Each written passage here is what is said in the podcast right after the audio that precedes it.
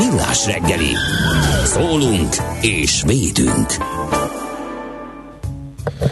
Jó reggelt kívánunk, 6 óra 30 perc tű pontos kezdés, azért, hogy lelket öntsünk az egész hétvégén GDP termelő magyarokba, hogy, mert ugye ebben maradtunk, hogy nem négy napos munkahét van, hanem a pénteket is, és aki teheti a szombatot, vagy a vasárnapot is végig dolgozza. Én termeltem GDP-t, mert a szórakoztatóiparban tevékenykedtem, mert Jézus, megint várja. volt egy gladiátor Fölléptél. fellépés, igen, nagyon cef. Ja, gladiátor fellépés, azt hittem, hogy énekeltél, vagy valami hasonló. Nem, vagy, táncos vagy, komikus. Vagy kamuhangszert ragadtál, vagy valami táncos hasonló. Táncos komikusként de... is. nagyon régen várom már, hogy Na várjál, most táncos komikusként léptél föl nem, gladiátor nem jelmezben, nem, vagy ezt az nem, álmodat továbbra a, is kergeted? Azt a gúnyát nem csúfoljuk meg ilyen ja, uh-huh. Na, uh... Ha szóval csak a nyilvános fellépésen ébredtél rá, hogy ennél többre vágysz. Ha jól értem. Nem. Ez mindig is egy régi, bár egyet, régi, de vágyam, de igazából egyetlen adottságom sincs meg hozzá, és ezért ez örök vágy marad. Tehát nem tudok olyan tudatmódosító szereket és annyi e, szeszes italt magamhoz venni, hogy ez így előtörjön belőlem. Ennyi. Na, nem, nem tudsz, de azért előtt. Két műsorvezető Jó, közül az egyik Ács Silver Fox Gábor. Nem tudja mi az, jó? Hát ma hallgatók megírják 0 30 20 10 9 0 9. Annyira elgondolkodtam, hogy elfelejtettem ki velem szemben. Illetve, hogy a sok-sok ragadvány neved közül melyiket használjam, de most nem veszem elő egyiket se. Hogy minden, Mihálovics András mindenki tudja. Na, uh, itt vannak a hallgatók, és hála a magasságosnak, például Gézu írt már nekünk nagyon korán, uh, de még a, az üzenő falunk uh, félpercesként apostrofát. Tudod, mikor írta? 2 óra 25 perc. Miért nem alszik Gézu 2 óra 25 perc? Rendszeresen nagyon korán. Lehet, hogy neki is fölborult De a ő a szerelmes futár? Nem. Biztos? Ne, ezt, ezt, ezt, ezt te a fejedbe vetted? Nem. De sem más a, De a sem más a stílusa. Futár, az eltűnt, értsd meg. Nincs ilyen, Tudom. hogy egyszer csak berobban az életünkbe, egy másfél évig írogatja, hogy nem lát nyuszít, meg gödöllő, meg nem tudom, aztán utána, mint úgy jött, ahogy megy.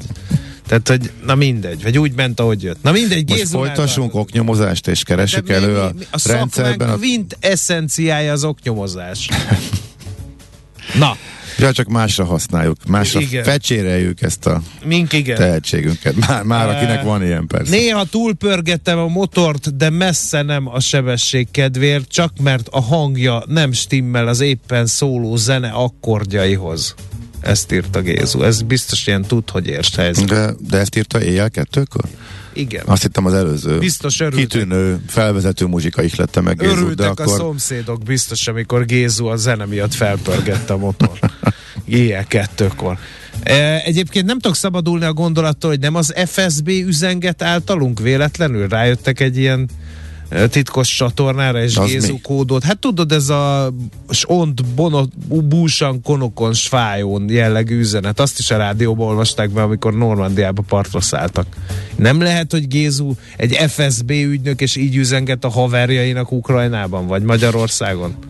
És ők biztos tudják, hogy ha felpörgettem a motort kifejezés elhangzik, akkor mit kell csinálni. Én ezen gondolkodom már. Téged hetek... Gézu lelkivilága jobban érdekel, mint az, hogy lesz-e uniós pénz, én ezt látom. Tehát nem dobtak föl a hétvégi események, vagy nem jelentek meg kérdőjelek a fejedben ezek szerint. Hát lesz. Lesz. Ennyi.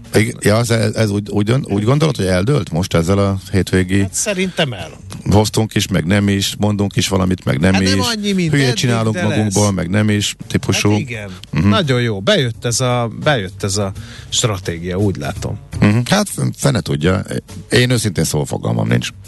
Tehát, Jó, hát majd keress szakértőt. Bár az lesz, de egyébként az első szakértői értékelések itt teljesen ellentétesek, tehát ahogy láttam, volt, aki nagy magyar győzelem, más meg pedig azt mondja, hogy innentől még sok minden függ a, avon, hogy mi lesz a politikában, racionálisan, tehát hogyha tényleg arra szűkített, hogy tehát két hónap alatt nem lehet eldönteni, azok a vállalások, azok komolyak, vagy egy óriási nagy blöff, amit a magyar kormány tesz. Most felállítasz egy szervezet, amiről fogalmad nincs, hogy hogy működik. Fogalmad nem lehet, mert nem látod az eredményét, hogy tényleg e, csökken a korrupció, e, ami, ami a cél, meg amit feltételként meghatároztak, az megvalósul-e, mégis ez alapján dönteni kell, úgyhogy fogalmam nincs, hogy akkor mi lesz ebből. Tudod, mire leszek kíváncsi? A forintpiac reakciójára. Állítólag legalábbis ezt tanultuk, meg ezt tudtuk, hogy a devizapiac az 24 órás, nagyjából hétfőtől péntekig, de azt meg láttuk legutóbb, amikor leminősítették az országot, hogy a befektetők ezzel nem foglalkoznak, a befektető az alszik éjjel, és nagyjából, amikor itt beérnek a Treasury-be Kolba Májkék, akkor adják az első megbízásokat, és nem akkor reagál a piac, amikor történik valami, ha az hétvégén, hanem szépen álmoskásan hétfő reggel 8 órakor, vagy Na, fél 9 indul. Megy előre, nem történt semmi, de az elvileg működik a piac, az nem jelenti azt, hogy gyakorlatilag is Igen. működik. Úgyhogy kíváncsian várjuk, hogy a forint piac hogy Igen. értékeli az uniós pénzesélyeket. Két dolgot mondanom kell. Az egyik az, hogy baleset a Szerémi úton kifelé a Galvani utcánál egy sáv járható arra felé, a Galvani utcában balra Rákóczi híd felé is egy sáv járható, illetve sávlezáráson a Rákóczi híd Pesti hídfőjénél e, Buda felé, mert javítják a felső vezetéket, és képzeld el, hogy a hallgató írja azt is, hogy e, a Szerémi Andor utca kereszteződésében baleset, közepes torlódás, ja, ezt már mondtam, illetve van egy e, a Hungárián, az Árpád híd felé az MTK pálya után egy trolli vesztegel a középső sávban, írja Attila hallgató. Többen írják, hogy a Hungária már most tele van, a, kacsó pongrác úton, illetve itt van kérlek szépen a D-kartárs is, aki első szeles, jó reggeltben indult Gödről Pestre, az M2-es Dunakeszi után az M3-as a bevezetőn erősödött a forgalom, még így is 6 óra tájban 26 perc alatt ért Zugló Hermina mezőbe, ami el marad az egyéni legjobbjától. Meg, Csúnya ez a globális felmelegedés. Jó, hát az én éghajlati Jó, persze, jó, tudom, persze, persze, nem poénkodni akartam hogy... rajta, de hát csütörtökön volt a rövid gatya elbúcsúztató napom. Uh, hát kicsit keresztül húzta napsütésileg az időjárás a számításomat, mert akkor akartam, hogy utolsó napfürdőzés kiülni a, a teraszra, de ez három percig sikerült, mert utána befelhősödött, és azóta se volt rá esély, de az, hogy most már három pulcsiba dideregjek reggel, és külön szólni kelljen a fűtésnek, hogy ne kapcsoljon be, mert most mi nagyon spórolunk, uh, úgy már nagyon szeretett volna. Azért erre én sem számítottam, hogy ennyire hűvös lesz egyébként így a lakáson belül is néhány nap után. Drága barátai, magyarok, Wilhelmina nevű ismerőseinket gratuláljuk meg, mert hogy nevük napja van ma, és nézzük, hogy a születésnaposok minek tapsolhatnak lévén 2022. szeptember 19-e van. Például 1849-ben szép kerek évfordulója van, hogy Oaklandben, Amerikában megnyílik az első nyilvános mosoda kérem szépen. Aztán 1857 bevezették Magyarországon az új ezüst forintot 1857-ben, kérem szépen. Aztán sejtjük-e, hogy hol kaptak a világon először szavazati jogot a nők? 1893-ban ennyit segítek. Én sejtem, mert olvastam, Igen, de Új-Zélandon. Meghagytam neked a válasz lehetőséget. Mehet, mehetünk akkor a 150 ezer forintos kérdésre? Hogyne. Az első Mickey Egér rajzfilm eh, bemutatójára lennék kíváncsi évszám szerint. Telefonos segítséget kérek. Nem, nem, ezt már előtte. Hát akkor felezzünk. Jó. 1928 eh, vagy 1931? Ahhoz képest, hogy én is bekopiztam, már rég nem emlékszem, legyen 28. Bravo Gábor, akkor itt lapozunk tovább. 300 ezer forintért. Itt a kérdés. Um, mi miatt vezettek be 1931. szeptember 19-én strat- statáriális bíráskodást Magyarországon? Mi a négy lehetőség? Mert ha már ezt játszuk, akkor Matuska Szilveszter, A. B. A kommunisták mozgolódása miatt. C. Mert Horti Miklós úgy gondolta, vagy D. Nem tudom. Hát akkor az utóbbi kettőt kizárnám, azok olyan jó, vaskos jó, megfejtések Gábor. voltak. Emlékeim szerint a Matuska után van nagyon... Matuskának komoly következményei voltak, úgyhogy legyen az A. Bravo! Na, Na és... jön a 10 milliós most már? E, A Vagy? 10 milliós az, e, az e, hát nem, születésnaposok, mert hogy Kossuth Lajosnak van szép kerek születésnap, és mi, mi ez a visszafogottság? 1802-ben e, született ügyvéd, publicista, politikus, Magyarország kormányzója is volt ő. Aztán Stromfeld Aurélt is beollóznám ide, mert hogy ott laktam Dunóivárosban, Stromfeld Aurél út 5 kérlek szépen. És beleégett a memóriámba Stonfeld Aurél. Mi volt? Egy egész, Nekem is beleégett. egész és- kedvező hadvezér volt ő, hidd el. Ahhoz képest, hogy De hogy ő a tanácsköztársaságnak volt a hadvezére. de és a- KUK tiszt volt, és a tanácsköztársaság Jó, mellett- ezt akartam tőled kérdezni, mert általában azért a tanácsköztársaságban fontos szerepet betöltött hát vezetőkről már nem annyira vannak utcák elnevezve. Igen. A tanács köztársaság is, mint olyan átértékelődött történelmileg, de akkor ő nem csak emiatt. Tehát ő azért Nem, ő tényleg letett valamit. Rendszereken átívelően, a és egy- Trianon következményeit próbálta tompítani a Hmm. hadvezéri tevékenységével. Na, a Tamási Áron Kossuth Díjas magyar írónak is szép kerek születésnapja van, 1897-ben született uh, szeptember 19-én, bár megoszlanak a vélemények, van, aki szerint 20-án született, de minden esetre mi már ma meggratuláljuk. Akár csak Ferdinand Anton Ernst Porsche osztrák mérnökre is megemlékezünk. Hát a Porsche sportkocsik névadója, és Nyilván. most nagyon zajlik az élet, mert ugye tőzsdére viszik külön a Porsét, eh, és lehet, hogy értékesebb lesz a Porsche önállóan, mint a Volkswagen koncert részeként. Ugye erről beszélgettek itt az autóipari szakik. Kíváncsian várjuk. Mo- most tiéd a pálya, Emil Zatopek és Dana Zatopkova Hát párosáról kell, meg egy azon évben, egy azon napon. Igen, az születtek. egész történet. Miután száz éve született uh, a fantasztikus uh, futó. Futógép. Fut, vagy ilyen futógép. Hogy hívják? Ö, De De miután... volt neki valami beceneve, nem ez a... Most a futógépet viccben mondtam, de valami volt, nem Most emlékszem. nem tudom, melyikre gondolsz. Na mindegy, majd meg Um, mindjárt utána olvasom. Róla majd szerintem az aranyköpés kapcsán emlékezzünk meg néhány mondatban, mert ahhoz, hogy értelmezni tudjuk az aranyköpést, föl kell idéznünk, hogy mi történt azon a bizonyos napon a Helsinki eh, olimpián, mert nem a legismertebbek közül, mondásai közül választottam, hanem egy olyat, ami ahhoz konkrétan ahhoz a versenyhez eh, kötődik. Olyat csinált ő ott, ami igazából avóta sikerült senkinek, és egészen elképzelhetetlennek, lehetetlennek tartják ma is a hozzáértők, hogy elindulsz egy rövidebb távon, hogy megnyered, aztán a következőt, hogy megnyered, aztán még utána elindulsz életedbe először egy maratonon, és lazán megnyered. Megvan, a- se mozdony. a mozdonyra gondolj? Lokom, Mozdony. lokomotív, nem? Lokomotív, lokomotív. igen. Ja, igen, igen, igen, inkább lokomotív. mert hogy azt írják az annál leszek, hogy stílusa egészen egyéni volt, és teljesen eltért attól, amit abban az időben hatékonynak gondoltak futásügyben. Gyakran forgatta a fejét, az arca eltorzult az erőfeszítéstől, törzsét ide-oda hajlítgatta, gyakran zilált és fújtatott, el, igen erősen innen kapta a mozdony becet. Na jó, hát ezt én is teszem, csak mondjuk tízer akkora sebesség mellett, mint amit ő, ő tudott futó, futó tempóként. Na, úgyhogy majd idézünk tőle, és meg egy pár, lehet, egy pár is egy dolgot az életében. tehetség vagyok, mert egy magamra is, Én is fújtatok, meg Csak ki izzadok, kell meg hajtanod magad, igen.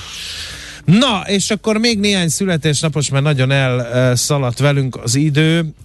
Mészáros Márta Kossuth Díjas magyar filmrendező 1931-ben született. Jimmy Fallon amerikai színész producer 1974-es évjáratú, de szintén szeptember 19-én, és hát boldog születésnapot kívánunk Karafiát Orsolya magyar költőnek, aki 1976. szeptember 19-én született. No kérem szépen, hát a, a lapszemle következik itt a Millás reggeliben, és hát mi más uralná a címlapokat, mint az, hogy most kapunk-e pénzt Brüsszellesből, vagy nem kapunk pénzt. Érdekes, mindegyik sajtóorgánum teljesen más, hogy interpretálja. A Magyar Nemzet azt írja, csatát nyer Brüsszelben a magyar kormány, és Navracsics Tibort idézik, nem fenyeget az EU pénzek megvonásának veszélye. Jó, hát a mondja. másik ezt felén mondta eddig is minden nap. a pólus másik felén pedig a népszava, most Brüsszel diktál, rengeteg pénz, 3000 milliárd forint elvonását javasolja az Európai Bizottság a súlyos korrupció miatt. Most mind, mind a kettő lehet igaz. Ez, igen, csak ugye mind a kettő orgánum mást domborít ki, e, és hát itt e, tulajdonképpen a Johannes Hunt idézik, ez az eljárás valódi változás hozhat, a pénzügyi nyomás nyilvánvalóan meghozta a gyümölcsét, ezt mondta a költségvetési biztos hát, a sajtótájékoztatón, a népszava őt idézi. Nem minden igaz, csak más, más az olvas. Hát, hogyha azt gyümölcsnek tekintjük, hogy bejelentettek, illetve beígértek egy csomó változtatást a rendszerben. Na, a másik fő téma marad az árstop, barátaim. Nem kell aggódni, lesz olcsó csirkefar, hát már ha lehet kapni. Ezt is a hétvégén jelentették be. Ugye ez, ez, erről beszéltünk pénteken, hogy erre számítottunk egyébként mi is, hogy így lesz, mert ugye teljesen más, hogyha a saját bögyörőjével veri a bozótot, meg saját magának, tehát az állam fizeti helyetted mondjuk a rezsit, akkor az szépen a nyakadba varja. De hogyha ezt rá lehet lőcsölni másokra, akkor azért úgy kellemesebb, akkor inkább meg lehet tartani. Kifizeti a olcsó benzint, nagy részt a, a MOL, MOL kifizeti a, a, a piacinál sokkal, sokkal kisebb kamatot, hát a bankrendszer, kifizeti a, az olcsó néhány élelmiszert, azt meg a kereskedelmi láncok. Ezekkel nem. könnyebben vitézkedünk. Nem, nem. Nem voltál itt, amikor beszéltünk az agrárszakértővel, aki azt mondta, hogy szétpermetálták a, a elfeledett veszteségeket, vagy elszenvedett ja, veszteségeket a színes tévére, a túrórudira, a műanyag virágcserépre, a trapista sajtra, stb. stb. Hát ezt nem tudhatod, ezt soha nem fogod bebizonyítani. Hát ezt nem fogjuk bebizonyítani. Nyilván, tehát ilyen alapon a bankok is egyéb hiteleknél, meg máshol próbálják beszedni, tehát csak az sokkal kevésbé lehetséges, meg mondjuk a benzinnél is. Úgyhogy ez is érdekes lesz a MOL meg az OTP reakciója a tőzsdén, majd azt is figyeljük. Ezek, az év végéig után. maradnak ezek mm-hmm. az mhm. intézkedések, Igen. úgy tűnik. Ez a lényeg az egésznek. Na nálad mi van még? Hát olyat, amit neked kellett volna olvasni. Agrárium cikket olvasgattam, képzeld el, mert Őrület. hogy nagyjából az jött ki, a mezőgazdaságot illetően is 444 reggeli cikke, hiány nem lesz, sőt hullám viszont simán lehet. De nem is ez volt a lényeg, mert ezt nagyjából sejtettük, hogy ha fölmegy a energiaár a sokszorosára, akkor szelektíven dőlnek be a, a cégek. Itt is, mint más iparágaknál, azt érdemes kiemelni, a cég is kiemeli, hogy teljesen eltér időpontokban árazódnak át az energiaszerződések a gazdáknak, illetve a mezőgazdaság egyéb szereplőinek is. Ezért van, aki tovább kitart, van, aki pedig hamarabb szembesül az azzal, hogy akár le sem kell szednie. Kisebbet bukik, hogyha hagyja elrohadni a termést. Például ez egy, Van ilyen. Ez, ez sajnos egy, ez egy, egy állattartó telepeken is szoktak ilyeneket csinálni. Egy belga gazdát is idéz, akinek a, az éves energiaszámlája 3000 euróról 50 ezer euróra ugrott most, innentől kezdve elég könnyű ezt elkezdeni. Ezek az apró érdekességek, amiket e, nem tudtam. E, például az, hogy e, Jobb a helyzet már, mint az üvegházas termelésnél Magyarországon, mint, a, mint például Hollandiában, mert hogy nálunk sokkal kisebb arányban fűtik gázzal az üvegházakat, nagy részt geotermikus energiával működnek a magyar üvegházak. Ezt például nem tudtam fogalmazni, nem, nem is gondoltam volna, hogy ebben legalább így viszonylag e, jól állunk. E, és tudod, kik vannak a legnagyobb veszélyben? A gombaházakat üzemeltetők. A törpök? E,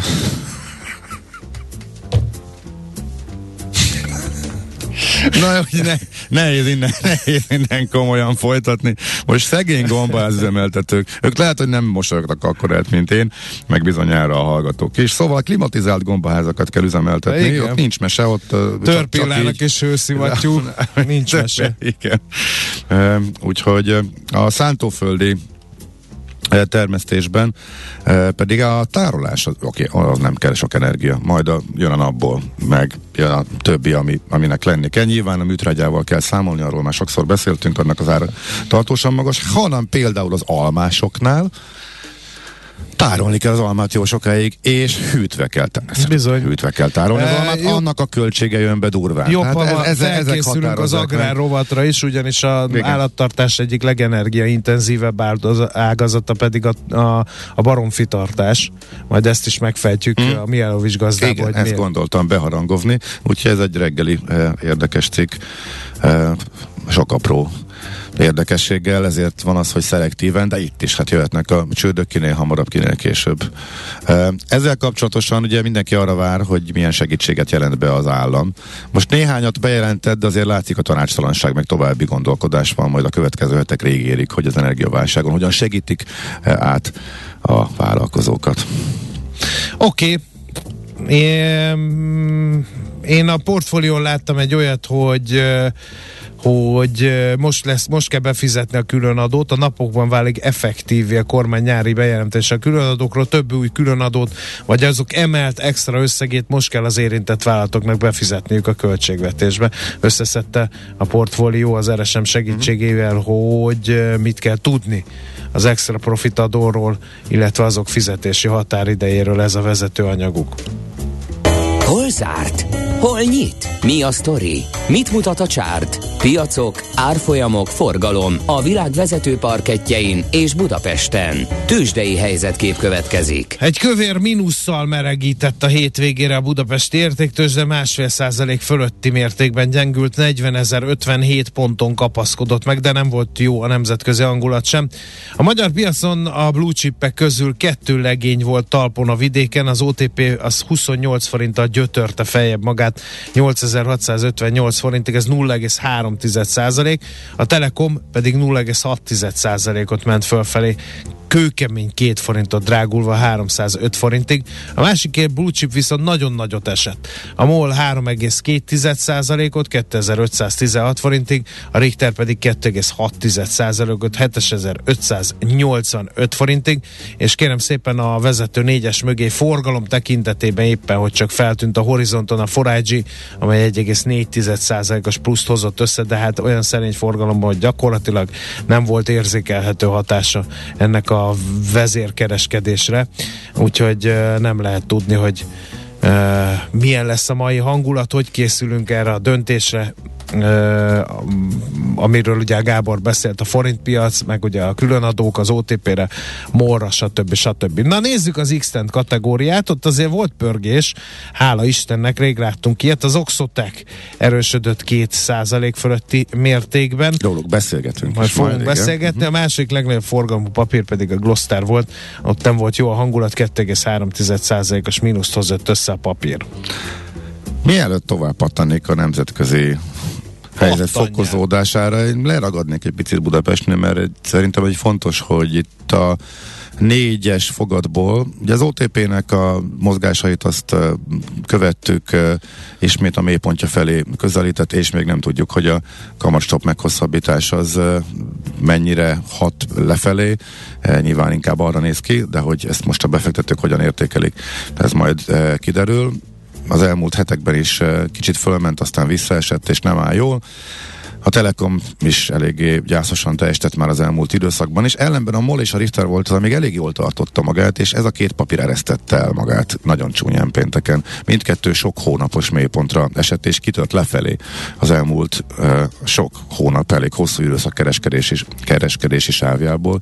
Úgyhogy uh, ez rossz hír, uh, de pontosan ezért érdemes jobban odafigyelni a budapesti tőzsdére. Nemzetközileg pedig Hát rossz nap volt, folytatódott az esés, de a, itt a FedExnek az előző ritka az, amikor egy gyors jelentés, vagy egy profit warning annyira méreható változást, vagy hangulat mint a FedEx. romlást, mint ami a FedEx Nem hozott. is értettem, te értetted? Én igen, igen, igen, igen. Ő, hát egy csomagküldő cégről van szó, aki igen, nem látná sok, az autó, és, sok mindent lát. És mondta, hogy nem lesz annyira Na, nagyon azt látja, hogy a forgalom. Azt látja, az egész világon rossz a helyzet, lassulás lesz, esnek vissza megrendelések, lefelé módosítja a számait. Ő abszolút azt látja, hogy gáz van a gazdaságban, és van valami a palacsintában. Tehát, és az, hogy ő egy globális cégként ezt a befektetők kivetítették, és, a, és leszűrték azt, hogy hát akkor súlyosabb a gazdasági helyzet, mint amit eddig talán gondoltunk. És ez indukált elég komoly eladásokat, ez Európában is érezhető volt, ez még ugye a csütörtöki kereskedés végén, illetve a zárás utáni kereskedésben e, jött ki. E, ez a jelentés, illetve profit figyelmeztetés, és ezt határozta meg a pénteki napot. A jó hír az, a picike jó hír, hogy Amerika a nap végén csökkenteni tudta a veszteségeit, és na, ezek majdnem egy százalék mínuszba zárt, a többi index is ennél jóval kisebb mínuszban. Napi csúcson zártak így a mínuszban, tehát a végén fölfele tudtak jönni, de most már megint a előrejelző, határidős előrejelzés az negatív, hanem is e, nagy mértékben, meg Ázsia is esik, úgyhogy alapvetően azért ezzel együtt nem túl jó hangulat. Egy kis szépség tapasz volt, hogy napon belül emelkedni tudtak a nagy, nagy bukóból kis bukóba a Wall Street-en az indexek, illetve a részvények. Tőzsdei helyzetkép hangzott el a Millás reggeliben.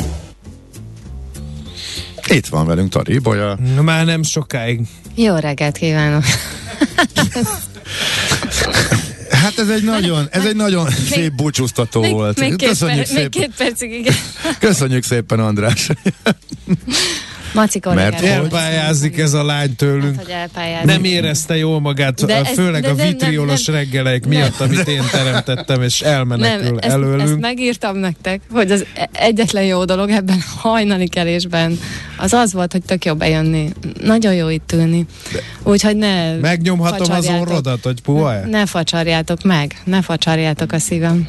Meddig, mikor, hogy? Jövő hét pénteken vagyok. Utoljára is pénteken Majd hajnalos vagyok, úgy, vagyok, úgyhogy amelyik őtök itt lesz. Jövő hét péntek biztos Jövő beosztott az ács. Minden soha, soha többé nem jössz péntek. Én mindig itt vagyok pénteken, mindig. kivéve ha nem, kivéve ha elutaztam, de hogyha a városban vagyok, én Na, mindig itt vagyok. Most péntek én vagyok. Igen. Jövő ne, pénteken tényleg? nem én vagyok. Na. Te vagy most pénteken is? Ne. Igen? El van rontva az egész hetem. De most pénteken találkozunk akkor. Akkor jó. De, ak- én, én, jövő pénteken akkor Kivel, ki, kivel fogjuk búcsúztatni a baját jövő pénteken? Gács Gedde van. Nem tudom, a Gedébe túlteng a munkaked, vagy én nem tudom. Nem Te úgy, úgy, úgy, úgy vetted észre? Nem, ezért vagyok meglepődve, hogy miért van pénteken. miért van pénteken? Mikor ő már az igazak áll. A heti egy, a heti egy, ja, az heti pont, egy, pént, az, pont péntek, az, hogy Jövő héten pont péntekre jött ki neki a heti egy, úgyhogy... Hát az jó, már előtte pihen, de... és utána is rögtön. Mm. Hát jó, Szomorúan konstatáljuk természetesen. A Mac is ezt akarta mondani, csak ilyen az, macisan az, fejezte ki magát. Nyelven, nyilván, az ő szeretett nyelven, nyelven szeretett nyelven, mert nem tudom értelmezni a szeretett szót. Én, ember, vagy mi az, halott gladiátorok testrészéből férceltek össze, és nyers halfejen neveltek az aréna alatt valami pincében. Ezért van ez elnézést. És ehhez próbál... képest nem láttalak előző hétvégén. Azt amúgy nagyon sajnálom. Miért nem láttál? Mert nem voltam Magyarországon. Hát, bravo. Ott lakom a szomszédban, és nem az ember a lelkét kiteszi tudom, az aréna homokjára. Tudom, és Életem még, formáját még... mutatom a egybegyűltek és akkor egy külföld. Ígérem, és hogy legközelebb megyek. készültek róla. Azt láttam, láttam, de ígérem, hogy legközelebb elmegyek. Jó, majd behajtom. Okay. Na, de ez jövőre lesz most már. Azért ez most már jövőre hát lesz. Most már pihentek. Itt könnyű volt megígérni is amúgy. Miért? Miért pihennek? É, de mi, milyen, milyen szezonnak? Fázik a gladiátor 10 hát fokban? Nincsenek hát, turisztikai rendezvények. Egyébként tényleg önálló turné. Önálló országos Nagyon turné kellene. Kultúrházakban meg, Nem tudom én mibe köpenybe. Már akkor is, igen, és most Csípet. meg különösen. Igen. Na jó, oké, akkor Ibolya a hírekkel, utána pedig folytatjuk. A reggeli rohanásban könnyű szemtől szembe kerülni egy túl szépnek tűnő ajánlattal. Az eredmény krétával körberajzolt tetemes összeg. A tethelyen a gazdasági helyszínelők, a ravasz, az agy és két füles csésze és fejvállalakzat. A lehetetlen küldetés megfejteni a Fibonacci kódot. A jutalom egy bögre rossz kávé és egy olyan hozamgörbe, amilyet még Alonso Mózli sem látott. Millás reggeli, a 90.9 Jazzy Rádió gazdasági mapetsója. Vigyázat! Van rá engedélyünk! A Millás reggeli fő támogatója a Schiller Flotta KFT. Schiller Flotta and Rent a Car. A mobilitási megoldások szakértője a Schiller Autó tagja. Autók szeretettel. Jó reggelt kívánunk, 7 óra 12 perckor gördül tovább a Millás Express itt a síneken. Ács Gábor a Kaller. hát de a mozdonyvezető természetesen nem lehet más mint Mihálovics András. 0 30 20 10 9 0 9 jöttek közlekedési infók is, megosztjuk ezt most a nagy érdeművel.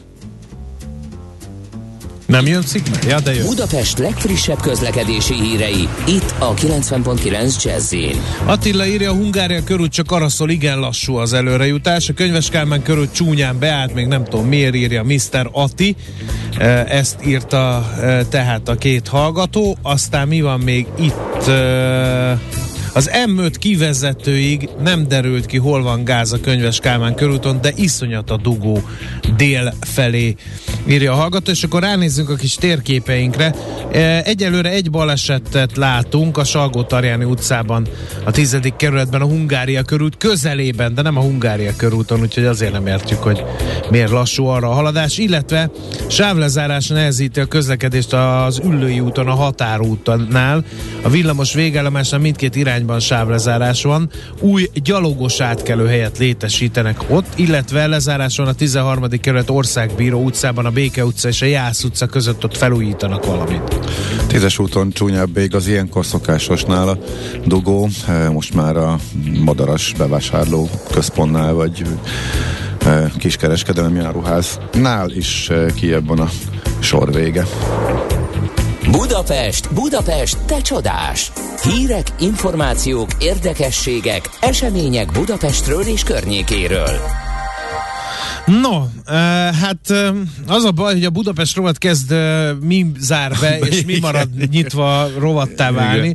Most éppen a Momkultról jött egy hír, elérte megszorítás ugyanis a hegyvidéki önkormányzatot is. Több De csak a egy csúcsa, csak ez, ez, Igen. ez, amire talán csak kevesen számítottak, hogy egy ilyen patinás intézmény is bezárhat Igen. az energiaválság. Tehát a Momkult bezár, a Barabás Villa, a Hegyvidék Galéria, a Jókai Klub, a Városmajori Uszoda, a MOM Sport is. A MOM Sport központ. Hogy nem járnak úszkálni, majd Úgyhogy nem jár úszkálni télen. Eb- ebben lehet három hónapos szénszünet gyakorlatilag, és a kulturális szalon és a lóvasút kapcsán még nem döntötték el, hogy lesz-e bezárás a téli időszakra.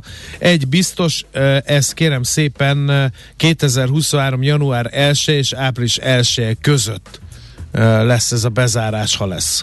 Igen, a, a leggazdagabb kerület, a 12. és drasztikus intézkedésekre kényszerül tehát a az energiaválság miatt, és egy érdekes vita, ez már más tészta. Ez már más tészta, igen, de próbálunk nem csak a bezárásokkal foglalkozni természetesen.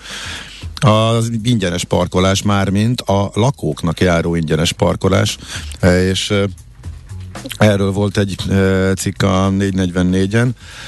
Fölmerül a kérdés, hogy Azért, mert ott laksz, jár-e neked ingyenesen egy kis terület az utcán, amit te szabadon használhatsz. Azért, hogy ott tárol az autókat, hogyha mondjuk akinek nincs autója, és nem szennyez, an, például annak meg mondjuk nem jár, vagy hogy akkor ez egyáltalán hogy működik. És erről elég komoly vita tört ki a politikusok között is. Ferencvárosban Baranyi Krisztina polgármester is szerette volna bevezetni ezt már, mint hogy fizessenek az ott lakók is a parkolásért a kerületben, nem ment át a testületben, és most a Józsefvárosi önkormányzat e, fut neki a dolognak. E, 2023-tól terveznek pénzedni a kerületiektől. Ez egy érdekes helyzet lesz, hogyha a szomszédos kerületekben az egyikben ezt bevezetik a e, másikban. Nem, eddig két autót lehetett ingyen az utcán tartani, ehhez képest a Józsefvárosi önkormányzat tervei szerint 18 és 30 forint közötti össze összeget kérnek majd az első parkolási engedélyért, a másodikról még nincs meg a pontos adat, de még ennél is eh, drágább lesz. Úgyhogy jövő héten, na, jövő héten nem, Én nem múlt tudom. heti cikk, akkor ezen a héten de, eh, tervezik a szavazást. A Én nem tudom, milyen álláspontot foglalnék. Nagyon érdekes kérdés.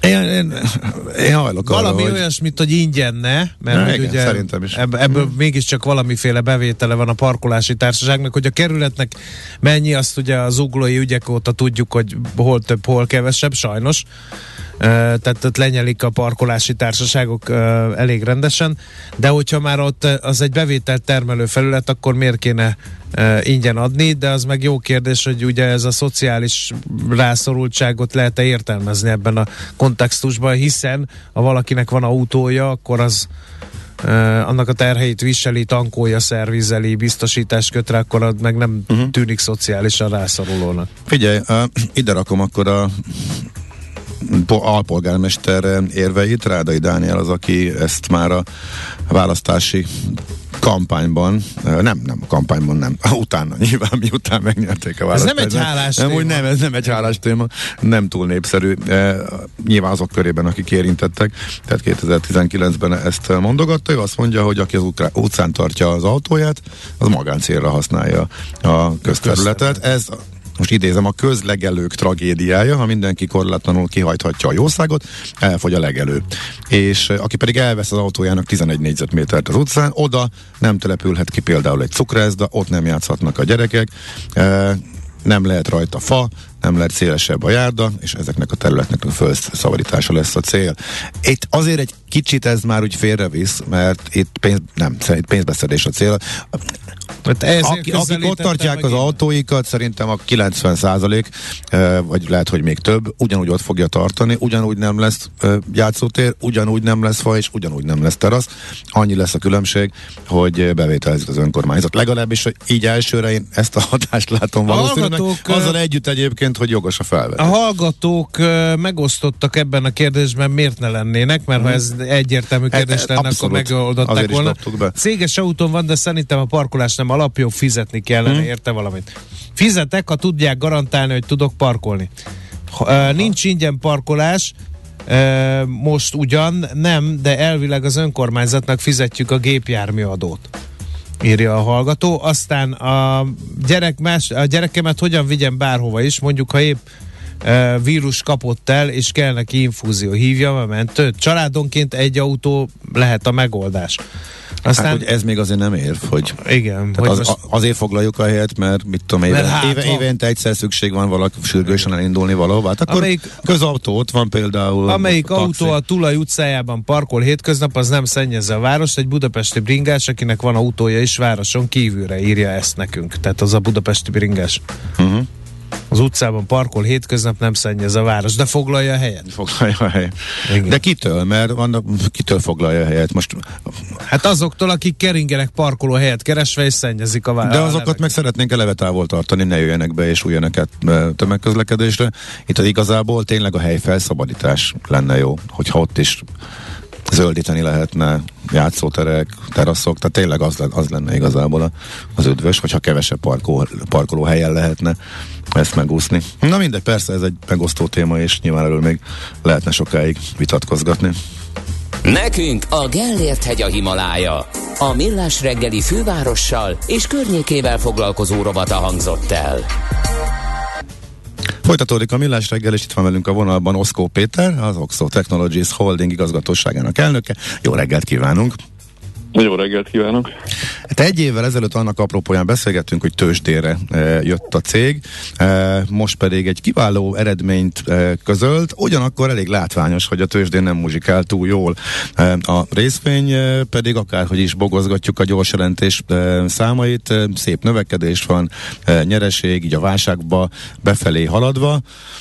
Ezeket szeretnénk tisztába tenni, hogy mik voltak az elmúlt év legfontosabb eseményei, mennyire nehéz, mert változtat a befektetési politikán, illetve a döntéshozatalon az, hogy egy válságos időszakba jövünk, meg persze kíváncsiak vagyunk arra is, hogy a részvényár folyamban miért nem mutatkozik meg az, amit a számokban látunk. Hol kezdjük? Hát a, az elején, az elején, az első kérdésnél.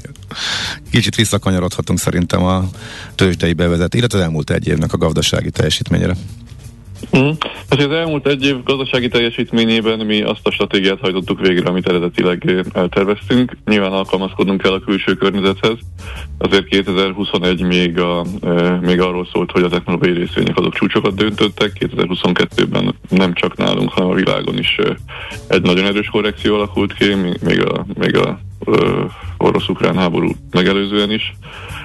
Emlékezhetünk, hogy a NASDAQ már a január-februári hónapokban nagyon erősen korrigált. Január elején volt a csúcs, igen, és onnantól lefele. Igen, igen, tehát nyilván a, a, a, az emelkedő infláció és a folyamatos kamatemelési kockázatok azok a technológiai papírokon látszanak meg először. Nagyjából azt látjuk, hogy ez igaz a hazai papírokra is, azzal a kitétel, hogy nem csak a technológiai, hanem minden papírra. Egy tőzsdei árfolyamban sosem csak a cégnek a működése, hanem a külső környezet is tükröződik.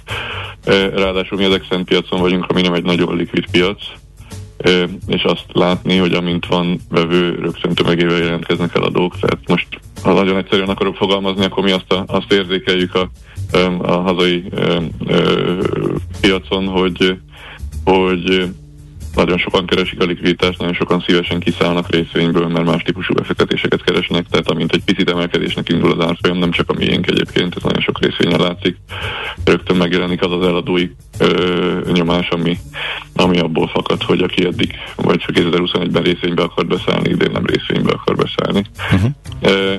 Ezzel együtt azt gondoljuk, hogy ennek konkrétan a cég aktuális teljesítményéhez nagyon sok köze nincsen, ráadásul olyan kicsi papírok, mint mi, ahol nagyon alacsony a likviditás, kis kötésekből is nagyon el tud mozdulni az árfolyam. Tehát, uh-huh. hogy éppen az, az, azt megelőző nap, hogy közétettük a fél éves jelentésünket, akkor volt 3500 az árfolyam, valaki nem tudom én eladott 15 darab részvény 4000, vagy 46.500 forintért, és lement 3100 forintra az árfolyam, mert ő úgy gondolta, hogy 3100-on akar eladni. Ezek azért nem nagy mm, volumenű dílek, és mégis nagyon, el, nagyon uh-huh. el tudják mozdítani az árfolyamat. Az, esz... az, az, igaz, eszközérték, viszont... Igen. Mi azt gondoljuk, hogy mindig is tartásra gondoltuk javasolni ezt a részvényt, és hogy hosszú távon, ezek a, hosszú távon a külső piaci körülmények mellett azért a cég teljesítménye is kell, hogy tükröződjön az árfolyamban. Ennek egyébként egy jövőbeni kezelésére azt is előrevetítettük, ennek még a részletei kidolgozása várnak, hogy, hogy az éves nyereségünk 50%-át azt igyekszünk majd mindig saját részvénynek visszavásárlásra fordítani. Uh-huh. Ráadásul úgy, hogy azt az, a közkészhányadra célozzuk, tehát nem a nagy stratégiai tulajdonosok, nem saját magunktól akarunk részvényeket visszavásárolni, hanem, a, hanem a, azoktól, akik egyébként kereskednek a részvényekkel. Ez is egyfajta folyamatos likviditás biztosíthat majd a későbbiekben. Uh-huh. Oké, okay, ez jó hangzik.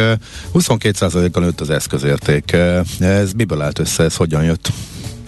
Hát ugye két nagy esemény történt az első fél évben. Egyrészt volt egy tőkemelésünk, egy zártkörű tőkemelés egyébként nagyrészt ö, német illetőségű befektetőktől euróban illetve hazai intézménybefektetőktől. Ez nyilván önmagában emelte az eszközértéket, hát illetve volt egy jelentős ö, exitünk, ö, amiből ez is ugye nyilvánosság előtt volt, volt egy egymilliárdos bevételünk, uh-huh. ö, és mm, az, azt gondoljuk, hogy egyébként egy kifejezetten konzervatív ö, ö, beszámolóval jutottunk erre az eszközérték növekedésre, meg erre a nyereségre, mert pont azért, mert nagyon bizonytalan gazdasági körülmények között működünk, minden lehetséges kockázat elszámoltunk, és minden akár átmeneti leírást is érvényesítettünk most a beszámolóban, uh-huh. és így alakult ki ez a nyereség, meg ez a nettó eszközérték növekmény. Ez a mostani helyzet, ez a válságosra forduló helyzet, meg nagyon bizonytalan kilátások, ez elnyújtja a befektetési időszakot? Tehát későbbre tolódnak a tervezett exitek is? Hát nem exit időszak következik senkinek, az egész biztos, mert hogy nagy, nagy nyomás van a, a vállalat értékeléseken, és senki nem akkor szeret kiszállni, amikor minden lefelé értékelődik, illetve van, akinek ki kell szállnia, mert hogy akinek nincs likviditása is, és valamilyen módon ö, eszközöket kell értékesíteni, az akár alacsonyabb áron is értékesít, de hál' Istennek ezek nem mi vagyunk, mert a likviditásunk nekünk most stabilan biztosított, ilyen módon mi a jó befektetési lehetőséget fogjuk keresni. Ugye nincs fix befektetési periódusunk, mert mi egy nyílt végű struktúrával működünk, tehát későbbiek során is tudunk befektetni, és bármikor tudunk exitet csinálni, de való igaz, hogy a következő egy-két évben inkább adnak a lehetőséget keressük, hogy bővítsük a portfóliót, és jó értéken tudjunk beszállni, és, a, és az exiteket azokat majd egy később időszakra tervezik. Ettől függetlenül igyekszünk megtartani a nyereséges működést.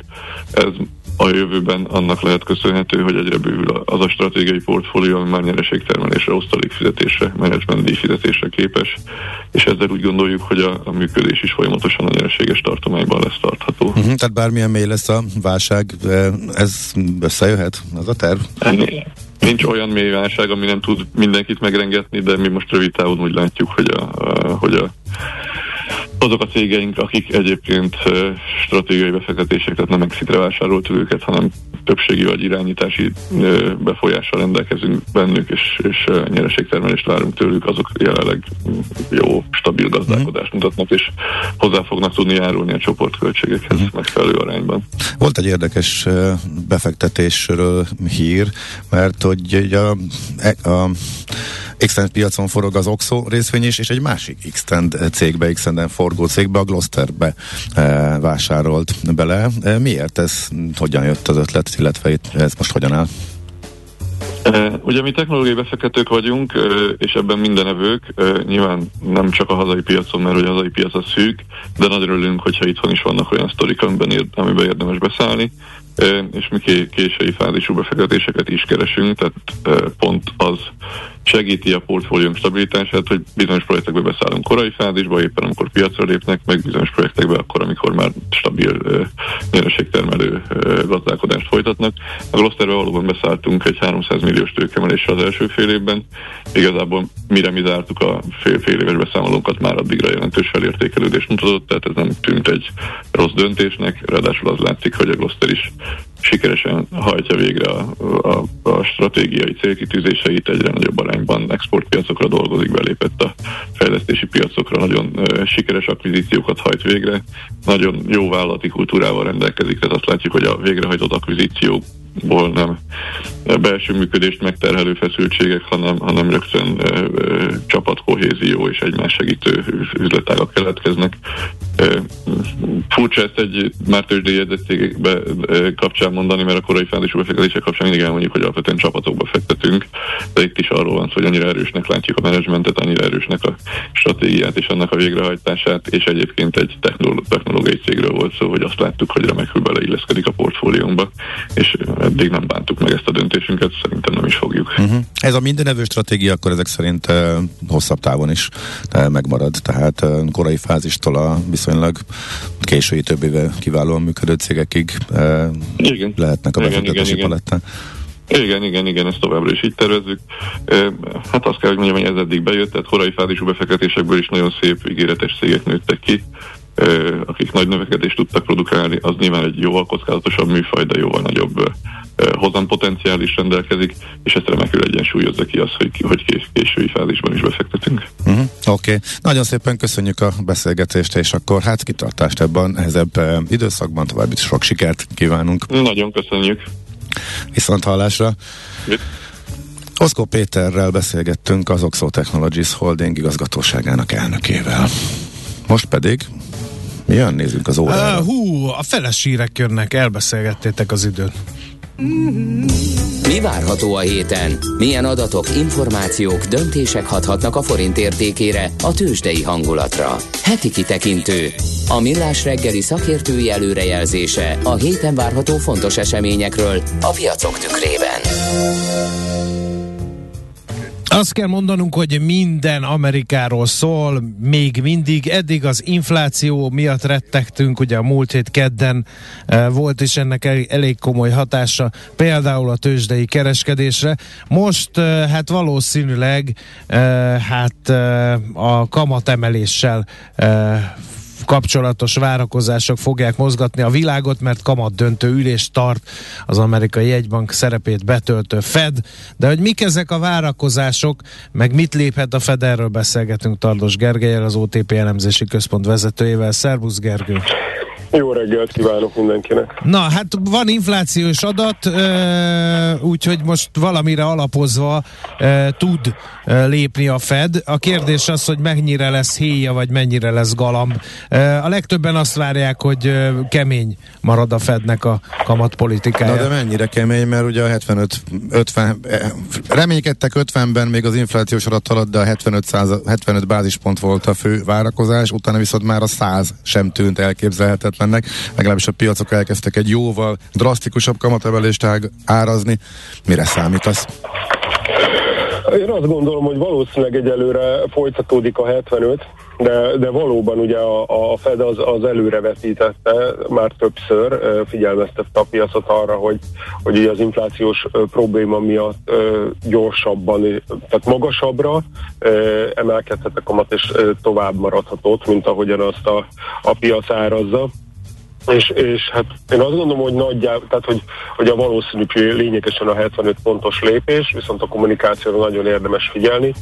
Ugye itt igazából a fő para a, a, az amerikai inflációval kapcsolatban az, hogy, hogy Ja, azt azért gondolhatjuk, hogy túl van a csúcson. Az a kérdés, hogy, hogy, hogy hova jön le. Mert hogy ha az történik, ami a várakozásokban benne van, hogy mondjuk egy éven belül lejövünk ilyen 3% alá, akkor igazából azt gondolom, hogy a, a Fednek túl sok mint. Tehát, hogy úgy szépen, ahogy be van árazgatva, úgy emel, úgy akkor el, kialakul egy, tehát van egy előre tekintve már, már egy szigorú reálkamat környezet, és egy darabig ott tartják, és akkor rendben van. Ugye a fő probléma az az lehet, hogyha, és ezért reagált ennyire erősen a, a, a piac a maginflációs adatra, e, hogyha, hogyha az infláció nem jön le olyan mértékben, így mond, erre a, monetáris szigorra, ami konzisztens lenne a célra, mert akkor ugye lehet, hogy sokkal tovább kell emelni. És igazából azt gondolom, hogy ezért nyilván maga a lépés is érdekes, e, de az szerintem az nagyon számít, hogy a Fed az mit kommunikál ezzel kapcsolatban. Uh-huh. És uh, ilyenkor kommunikálnak is? Hát akkor... mondott, hogy fontos, de hogy ilyenkor szerint a, a kamat döntőülési jegyzőkönyvét ezért szokták fixírozni. Hát föl, hogy ugyanazt kommunikálják, mint Igen. eddig, hogy... Mert ők nem szoktak ilyen hűbele Balázs módon Igen. hirtelen változtatni a Bármit megteszünk az infláció ellen, addig emeljük a kamatokat, ameddig kell. Ezt szokták kommunikálni, és ezt is csinálják. Ebből olyan sok változás nem volt az elmúlt időszakban. Dehogy nem, azért azt gondolom, hogy, hogy, hogy ugye, ha nem olyan rég még azért alapvetően arról volt szó, hogy itt nincs itt semmi látnivaló, átmeneti jelenség. De az, az tavaly, de abból aztán kihátráltak, de mondjuk az elmúlt Persze. hónapokban meg... Hát, hé, hát azért, hé, az, azért ugye nem olyan rég, talán a Jackson Hole beszéd volt az, ahol, ami, ami meglepte a piacot azzal kapcsolatban, hogy ugye mennyi, tehát egy, egy, egy rövid, kifejezetten ö, ö, kemény beszédet hallhattunk, ö, amiből ugye a piac rájött arra, hogy, hogy a probléma az nagyobb lehet, mhm. mint, mint, mint, mint, mint amire ők gondoltak. Oké, okay. e, tegyük föl, hogy ugyanez marad, ehhez ragaszkodnak, akkor az a piacnak mit jelent? Hát ha, tehát, hogyha ha, ha 75 és semmi extra, akkor azt gondolom, hogy akkor nincs meglepetés. Ugye probléma a, akkor lehet, hogyha nagyobbat lépnek, e, illetve akkor, hogyha, hogyha ha nagyon borulátó az inflációval kapcsolatos e, kommunikáció. Ebben az esetben ugye, ugye, ugye akkor még tovább a, a, föloldik a várható hozampálya, ugye akkor e, mondjuk a 10 éves amerikai hozam, ami ugye megint közelíti ezt a nyár elejé három és feles értéket, akkor ki tud menni, megnyitja a teret a további e, emelkedés előtt, és hát mondjuk erre azért le valószínűleg letérdelne a részvénypiac. Uh-huh. Lesz recesszió az Egyesült Államokban? Mert hogyha viszont keményen lép fel a Fed az infláció ellen, emeli a kamatokat, az általában e, hűti a gazdaságot, ami nincs jó bőrben. Hát ugye most a, tehát a, igazából azt mutatjuk, hogy, tehát, hogy igazából valamilyen szinten ugye a technikai recesszió az már megvolt. E, e, és, és, és azért az a helyzet, hogy, hogy a, a egyelőre rövid bázison egyébként így a, a harmadik negyedév az nem néz, nem, néz, nem néz ki rosszul. Ö, de a világ meg, meg rosszul néz ki, és igazából azt gondolom, hogy azért a szigorodó monet. Tehát, hogy igazából azt lehet mondani, hogy, hogy ugye a, a végső következtetés az, hogy a Fed nem fogja tudni lehozni az inflációt anélkül, hogy a munkaerőpiacot lenne hűteni. Az meg nem valószínű anélkül, hogy mondjuk egy ö, ö, kisebb recesszió ö, ne lenne. Tehát én azt gondolom, hogy a Fed azt, meg az LKB is azt eldöntötte, hogy, hogy ha kell, akkor, akkor egy kisebb recessziót csinálnak most azért, hogy az inflációs várakozásokat letörjék, és később ne kelljen sokkal nagyobb monetáris szigort csinálni. Tehát én azt gondolom, hogy nehéz lesz ezt megúszni recesszió nélkül. Egyébként ugye a, a, a, a elemzői konszenzus az szerint a körülbelül ilyen 50% esélye van annak, hogy egy éven belül recesszió legyen az USA-ban, a normális érték 10%, és azért ilyenkor lehet azt mondani, hogy amikor van egy egyértelmű trend, akkor a várakozások, ahogy így mondom, a konszenzus az csúszik a valósághoz képest. Uh, Jó, akkor fussuk meg ezt a kérdést Magyarországot illetően is. Jó, mert szerintem úgy érdekes. Mert, mert nálunk meg folyófízmérleg adat van. Folyófízmérleg adag van, illetve a politikusok azt mondják, hogy Európában recesszió lesz, nálunk mi megúszunk. Nem, mi meg megúszunk, piac nem feltétlenül ezt árazza. Miközben az Isten pénzét kifizetjük energiahordozókra, azt ugye lehet látni. Így, van, tehát kezdjük a folyfiz adattal szerintem, mert az egy érdekes dolog. Mi azt látjuk, hogy sokan nem számolják ki, tehát nem rakják össze, nem csinálják meg a matekot a dologhoz. Ugye ha megnézzük, hogy mi volt, akkor mondjuk azt lehet mondani, hogy egy ilyen hmm, másfél évvel ezelőtt tök jó volt. Tehát, hogy volt egy ilyen többletes, majd egy egyensúly közeli külső egyensúlyunk, és ugye az van, hogy, hogy most ugye a tavalyi év második felében már egyértelműen látszott, hogy helyzet van, és ha valaki ugye megnézte az energiamérleget, és így elkezdett osztani, szorozni, de leginkább szorozni, akkor ugye nem érte annyira meglepetésként, hogy a második fél évben már egy 5%-os folyfiszhiányunk volt, az első negyed év volt 7%, és most jön ugye a második negyed év, ahol az előzetes adat szerint 2 milliárd volt a hiány, ha annyit megcsinálunk, hogy a GDP külkerével ezt, ezt korrigáljuk, akkor 2,7, ez 2 milliárd euróval rosszabb, mint a megelőző egy évvel korábbi negyedév, e, és ugye e, nem kell nagyon keresgélni ahhoz, hogy megtaláljuk az okát, ugye a, a, a, a külker szerinti e, energia mérlegünk az pont ennyivel, vagy hát ilyen két milliárd euróval romlott, és ugye mögött az áll, hogy a gázár az mondjuk az egy évvel korábbi 23 euróról 100-ra nőtt, az áram az 60-ról 200-ra, tehát, hogy hogy igazából látszik egy egyértelmű romlás, ehhez képest az a furcsa, hogy a piaci konszenzus éves átlagban még, még, még ennél a, a tehát, hogy, hogy, ja, bocsánat, tehát, hogy az első negyed év, a második negyed év is 7%-kal körül van a GDP-nek, az éves konszenzus az, az 6%, és mi ugye azt látjuk, hogy a második fél év az egy ilyen érdemben 10% fölötti folyfisz hiányt fog hozni az emelkedő energiárak miatt. Úgyhogy, úgyhogy nyilván ez egy, ez egy nagyon komoly teher, mert ugye ez lényegében azt jelenti, hogy ennyivel többet ki kell fizetni, és egyszerűen a többi dologra ennyivel kevesebb marad. Van-e, van egyébként uh, arra ötlet, hogy ezt kifinanszírozza? Igazából? Tehát működő tőkebeáramlás, mert azért bejelentettek egy csomó nagy beruházás, például minden idők legnagyobbját is. Ugye az FDI nem olyan nagy egyelőre, és hát ugye ez úgy szokott, úgy szokott lenni azért, hogy tehát az FDI-jal általában vállalati beruházásokat finanszíroznak. A, amikor a külső egyensúly romlik a, az energia miatt, az általában azt, azt adósságból kell finanszírozni, úgyhogy Magyarországon ez nagyjából úgy néz ki, hogy az MVM csoport megveszi a, a gázt, meg a, a jellemzően az áramot, külföldről, és akkor igazából ezt neki kell finanszírozni.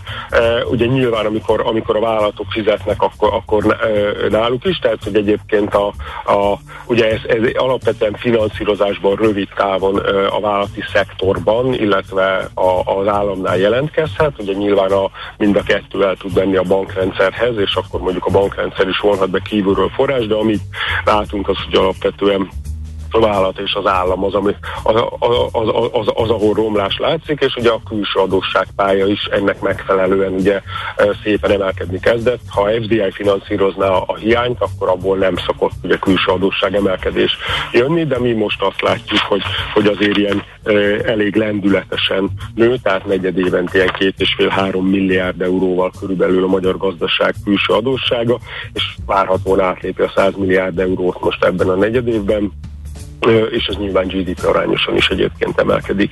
És hát amire még érdemes figyelni az a, az, az hogy, hogy ilyenkor mindig revidálja az MNB a megelőző időszak adatait is, és ilyenkor általában nagy revízió jön, mert ilyenkor épülnek be vállalati adóbevallásokból a tényadatok a fizetési mérleg statisztikába, mivel a tévedések és kiadások egyenlege az, az, az óriási, ezért azért simán előfordulhat az, hogy mondjuk visszatekintve még romlanak a számok, úgyhogy nem jó a kép, és visszatérve az első kérdésre, hogy hogy, hogy lehet-e itt recesszió. Mi azt gondoljuk, hogy, hogy mondjuk ilyen 180-200-as gázárnál ez egy, ez egy mérsékelt recesszió a konzisztens. Ugye amikor egy pár hete itt 350 volt az ár, akkor igazából az, az elemző berakta az Excelbe az adatokat, és azt mondta, hogy akkor ezt hagyjuk, akkor... mert, ennek, uh-huh. mert ennek, ennek nincs értelme, tehát ott ugye a falat, olyan árnál a faladja a másikot, de nem csak nálunk, hanem Európában is. Ugye ez volt az, amire a Zsidai Viktor írta, hogy ha itt marad a gázár, akkor, akkor e, e, mind, mind, mind, mind, mindenki mély recesszióba süllyed. Ugye ez a mostani szint az olyan szempont, tehát nyilván ez kellően rossz minden, minden szempontból, de mondjuk itt azt gondolom, hogy van esély arra, hogy egy ilyen nagyon fájdalmas érdemi recessziót azt elkerülhessen Európa is, meg Magyarország is, és, és hát egyelőre most a jó, úgy tűnik, hogy a jó irányba megyünk, mert nyilván azt gondoljuk, hogy ezek az áramárak, ezek azért hosszú távon anomáliának tekinthetőek, tehát ha szerencsénk van, és mondjuk a, kiderül az, hogy az európai kereslet ilyen árak mellett már a alkalmazkodott annyit, hogy, hogy, hogy nem is nagyon kell mondjuk középtávon. Tehát, hogy ilyen árszint mellett nincs, nincs, nincs kereslet hiánya, vagy nincs gázhiány az Európai Unióban, akkor még az is lehet, hogy esünk tovább de most egyelőre azért elég, elég rosszul néz ki, tehát uh-huh. az látszik, hogy lesz egy erőteljes lassulás a második fél évben, simán benne van, hogy a, az évterép GDP-nk akár már a negyedik negyed évben is mínusszal kezdődjön, de egyelőre talán még azt mondom, hogy valószínűbb az, hogy, az, hogy, az, hogy idén ezt meg el tudjuk kerülni, és hát a jövő év az egy ilyen, az gázától függő, de mondjuk a mostani áraknál azt gondolom, hogy egy ilyen nulla és mondjuk ilyen mínusz kettő között valahol ez, a, ez ami a, uh-huh. ezzel a mostani árszinttel konzisztens. Uh-huh. Oké. Okay. Gergő, nagyon szépen köszönjük az információkat. Szép napot, jó munkát neked is. Jó hetet mindenkinek, sziasztok! Köszi, szia, szia! Tardos Gergelyel, az OTP jelentési központ vezetőjével beszélgettünk. Heti kitekintő rovatunk hangzott el. Mire érdemes odafigyelni a héten? Mi elmondjuk. Folytatódik a millás reggel a műsor elején köszöntöttük. Születésnapjánkor a fél saját és eznek a dalnak a szövegét is neki köszönhetjük. Egyébként ezért kaptuk elő egyik régi kedvencünket ma reggel. Igen, de most egy hirtelen témaváltással átpattanunk. A milyen lehetőségei vannak egy ipari fogyasztónak a magas energiára kezelésére? Munkacímet viselő, rezsicsökkentő beszélgetésünkre. Méghozzá Losonci Gézával, a KPNG Associate partnerével, az energetikai és közüzemi szektor vezetőjén, vezetője ő. Jó reggelt kívánunk! Szervusztok, jó reggelt, köszöntöm a hallgatókat. Hát én olvastam uh, ilyen uh, sajtó híreket erről, amikor végigkérdezték a, a, a vállalkozásokat, hogy uh, mit fognak tenni a magas rezsiszámlák ellen. Valaki annyit mondott, hogy kampó. Hát nem könnyű ennél, valóban. A, abban bízunk, hogy ennél cizelláltabb uh, tanácsokat Csak az a kérdés, hallani. hogy mikor árazódik át, Igen. kinek mennyi tartaléka van, ilyeneket olvasunk, és minden szektorból hasonlók uh, jönnek, meg hogy már nem is lehet hosszú távú szerződést kötni, uh, mert hogy azonnali piacot követő, gyorsan lekövető szerződések vannak csak, úgyhogy kíváncsian várunk, hogy milyen jó tanácsokkal tud szolgálni. hát a, a, azt gondolom, hogy ezek a mondások igazak is, meg nem is igazak, tehát mindenképpen nagyon nehéz a helyzet, és, és azt gondolom, hogy minden vállalkozásnak ügyesnek és kreatívnak kell lenni, hogy élje ezeket a nehéz időszakokat, mert nagyjából szerintem körülbelül egy éve lassan tavaly október óta kezdődött ez a történet, magas gázárak, az asszája, pánik mind felfelé húzta az árakat, és, és hát soha nem, nem látott történelmi magasságokban tartunk most. Néhány hónapja, néhány hete még magasabban voltunk, és ki tudja, mit hoz a jövő, de azért azt gondolom, hogy mégsem teljesen fegyvertelen senki ebbe, és mégsem teljesen lehetetlen erre megfelelően alkalmazkodni. Jó, akkor ilyenkor mindig ugye e, van egy pánikreakció. A, amikor ugye az ember, e, ha baj van, az egy teljesen természetes dolog, hogy azonnali megoldást akar. Na most az ipari fogyasztóknál léteznek rövid távú lehetőségek egyáltalán? Hát rövid távon sokkal nehezebb bármilyen gyors és, és, és hatékony megoldást találni erre. Azért itt is át lehet gondolni azt, hogy egy vállalkozásnak milyen a bevétel szerkezete, ez hogyan lehet illeszteni a költség szerkezetét. Tehát ha valaki gyorsan tudja érvényesíteni a költségeit a fogyasztók felé az árában. Abban az esetben célszerű inkább változó rövidtávú szerződésekkel lefedni ezt, és értelemszerűen kivárni arra, hogy ha lejjebb mennek az árak, akkor tudjanak reagálni rá, ha feljebb mennek, akkor meg tudja érvésíteni, ha viszont valakinek olyan termelési szerkezete, hogy az, az igényli azt, hogy hosszú távú stabilitásban legyen, akkor pedig el kell fogadni, hogy legalább egy évre, vagy mondjuk negyed évre, fél évre rögzíteni kell az árakat, és el kell viselni ezeket a magasabb árakat. Tehát rövid távon sokkal kisebbek a lehetőségek, mint hogyha stratégiai szinten kettő-három évben, uh-huh. tehát még Jó. hosszabb távon gondolkodik valaki. Hát akkor vegyük,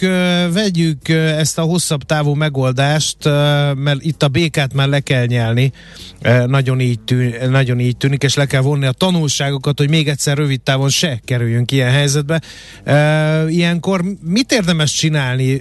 Le kell ülni, és egy ilyen energetikai stratégiát kell készíteni a vállalkozásnak?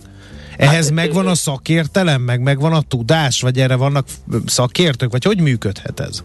Igen, azt gondolom, hogy mindenképpen szükséges egy szemléletváltás, mert ugye gyakorlatilag eddig a villanyév kezdetén, illetve a gázév kezdetén a vállalkozások megtenderezték a kereskedőket, egy évre leszerződtek és kaptak egy teljes átású szerződést, ami, ami hát mutatja, hogy ez, ez most egy nagyon magas ára vezet.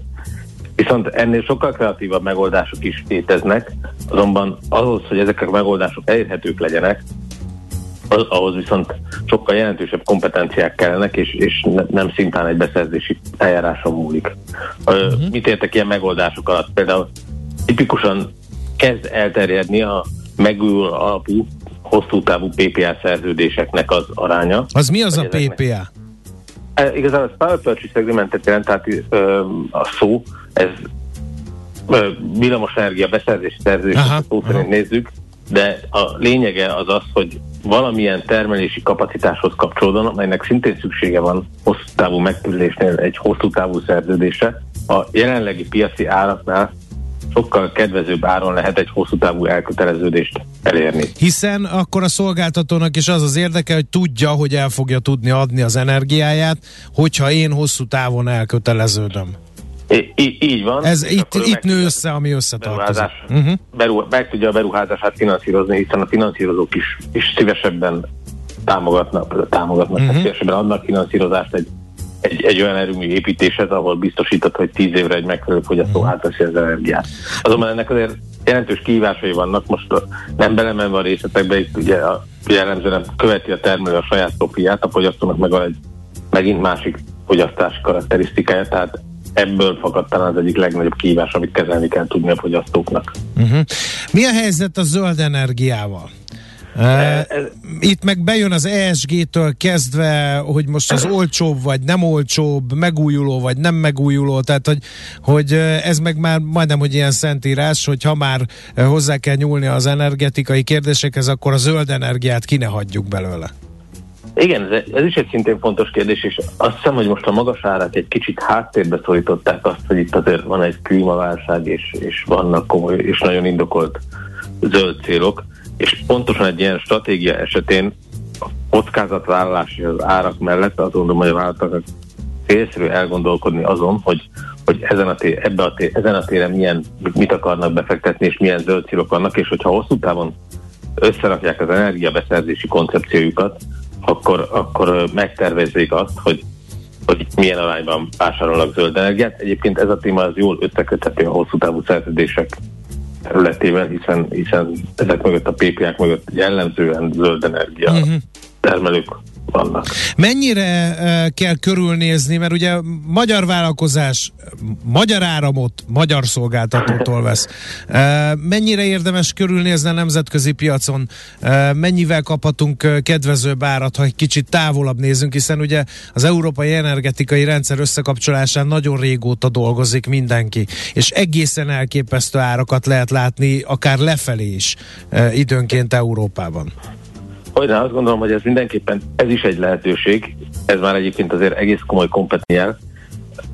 Fizikai szállód, szállítás nemzetközi szinten azért csak a legnagyobbak számára lehetséges, de egyre inkább kezdenek elterjedni a piacon az úgynevezett contract for difference típusú szerződések, melynek lényege, hogy a, egy, mondjuk egy lengyelországi szélerőmű, ami egy olcsó piaci környezetben működik, ott értékesíti a megtermelt villamosenergiát, és egy referencia árhoz képest amennyiben többért adja, akkor a magyar fogyasztó fizet, kevesebbért adja, akkor a, illetve fordített, amilyen többért adja, akkor a magyar fogyasztó kapja meg a különbözetet, ami kevesebbért adja, ugye a, a lengyel szélelőmű, például a lengyel szélelőmű kapja meg a különbözetet. Uh-huh. Így gyakorlatilag rögzítésre kerül egy ár, és mivel az árak azért nagyjából együtt mozognak, így egy fedezetet tud biztosítani egy magyar fogyasztó uh-huh. számára is. Aztán energiaközösségekről nagyon sokat hallani mostanában. Érdemes, amikor stratégiát csinál egy cég, azt mondani, hogy hát megnézem a szomszéd hegesztő műhelyt, hogy ők nem akarnak-e valami közös napelemparkot velem. Tehát, hogy a saját energiatermelésnek mekkora szerepe lehet a jövőben, hogyha valaki meg akarja úszni a derék rezsiszámlákat. Hát e, e, ez is egyébként sok szempontból egy indokolt történet, és mindenképpen figyelembe kell venni egy stratégia elkészítésekor. Ez részben egyébként a rezsiszámla csökkentése miatt indokolt, de találkoztunk már olyan lehet helyzettel is, és nem csak a rezsiszámlával lehet probléma, hanem fejlesztések van, akkor a hálózati csatlakozás is kihívást tud jelenteni, hogy egy nagyobb telephelynek, egy csarnoknak, egy vállalat számára sokkal biztosabb alternatívát jelent, hogyha részben vagy akár teljes egészében megoldja vagy energia közösségben a szomszéddal a villamos energia ellátását, tehát a földgáz ellátása nem nagyon lehetséges. Úgyhogy ez mindenképpen egy alternatíva tud lenni, és ebben az esetben azért sokkal stabb, még, még a piasztól még függetlenebb, stabilabb pozíciót tud felvenni. Uh-huh. Az utolsó kérdés az meg nem energetikai, illetve mégiscsak, mert ugye azt szokták mondani, hogy az a legolcsóbb energia, amit nem kell megvenni, nem kell megtermelni. Most végigmentünk azon, hogy hogy lehet, dönti, hogy lehet a változó rögzített árak között lamentálni, beszéltünk PPA alapú szerződésekről, zöld energiáról, nemzetközi szerződésekről, saját termelésről, de nem mindezt megelőzni az energiahatékonysági beruházásoknak a a, a meghatározása és végrehajtása? Igen, azt gondolom, hogy ez mindenképpen a leg, leginkább előremutató, és, és nagyon örülök, hogy a napokban megjelentek ezzel kapcsolatban támogatási lehetőségek is, illetve irányok a támogatásra. Itt kiemelném azt, hogy ahelyett, hogy természetesen mindenkinek észszerű ezen az energiahatékonysági fejlesztéseken gondolkodnia, bár ugye ez egy hosszú távú dolog, de ö, kevesen tudnak arról, de Magyarországon már életben van az energiahatékonysági kötelezettségi rendszer, uh-huh. ami ö, gyakorlatilag egy terhet ró a kereskedőkre, ugyanakkor egy lehetőséget jelent a, azokra, akik energiahatékonysági beruházásokat hajtanak végre, hogy pótlagos forrásokhoz jussanak, lényegében támogatáshoz jussanak a beruházások kapcsán. Azt gondolom, hogy ez kevéssé ismert, és, és ezt a rendszert érdemes minden vállalatnak megismerni, és élni ezzel a lehetőséggel és a kereskedőjükkel együttműködve megvalósítani ilyen beruházásokat. Jó, hát nagyon szépen köszönjük az információs csomagot. Reméljük, hogy a legalább valamiféle gondolatébresztés elindul a vállalkozásoknál, akik most kétségbe vannak esve. sugár. Igen. Köszönöm szépen. Köszönjük. Köszönöm a figyelmet. Minden jót, viszont hallásra. Losonci Gézával, a KPMG Associate partnerével, az energetika és közüzemi szektor vezetőjével tekintettük át, hogy milyen lehetőségei vannak az ipari fogyasztóknak, ha kezelni akarják a bődületesen nagy rezsiszámláikat. Most pedig eh, jön ismét Taribolya hírekkel, utána pedig adóvilág rovatunkban. Melyik útvonalra kanyarodunk rá? Mikor melyikre? Ja, most uh, már vége a Borostyán út lecsörgött, bizony, bizony. és akkor mm. most a fűszer útvonal, hogy a velenceiek honnan hoztak fűszert. A Fülöp-szigetekről indultak, úgyhogy onnan fogunk. Onnan fogunk mi is elindulni visszafelé Európa irányába.